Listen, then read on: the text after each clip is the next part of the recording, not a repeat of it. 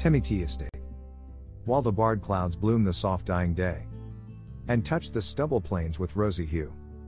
Then in a wailful choir the small gnats mourn, and full grown lambs loud bleat from the hilly bourne.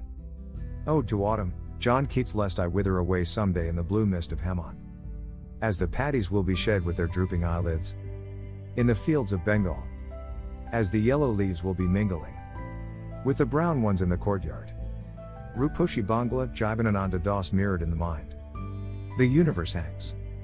Within and without. Perceptions create the reality around. The cave paintings allude to the pastness of this experience. And future is stored in the latent potency of ideas. They are like sparrows and squirrels, elephants and horses. They move about yet they don't. Pixelated in the skull is the theater of time. Unfolding the atomized beauty of the waning and relaxing. Shapes or patterns that conjugate name and form. And dissolve in the pure nothing vastness. To which it only appears as the scream of much. The Byzantine art recollected in tapestries. Or in Wagner's Parsifal, in the late autumnal glow of Jivanananda. If I have known all these, then let the mind be emptied of its songs.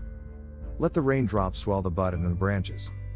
And fragrance remain in the twilight hours. Before sleep, I have left bare all disguises on the moonlit dew of grassy embankments. Dot. J.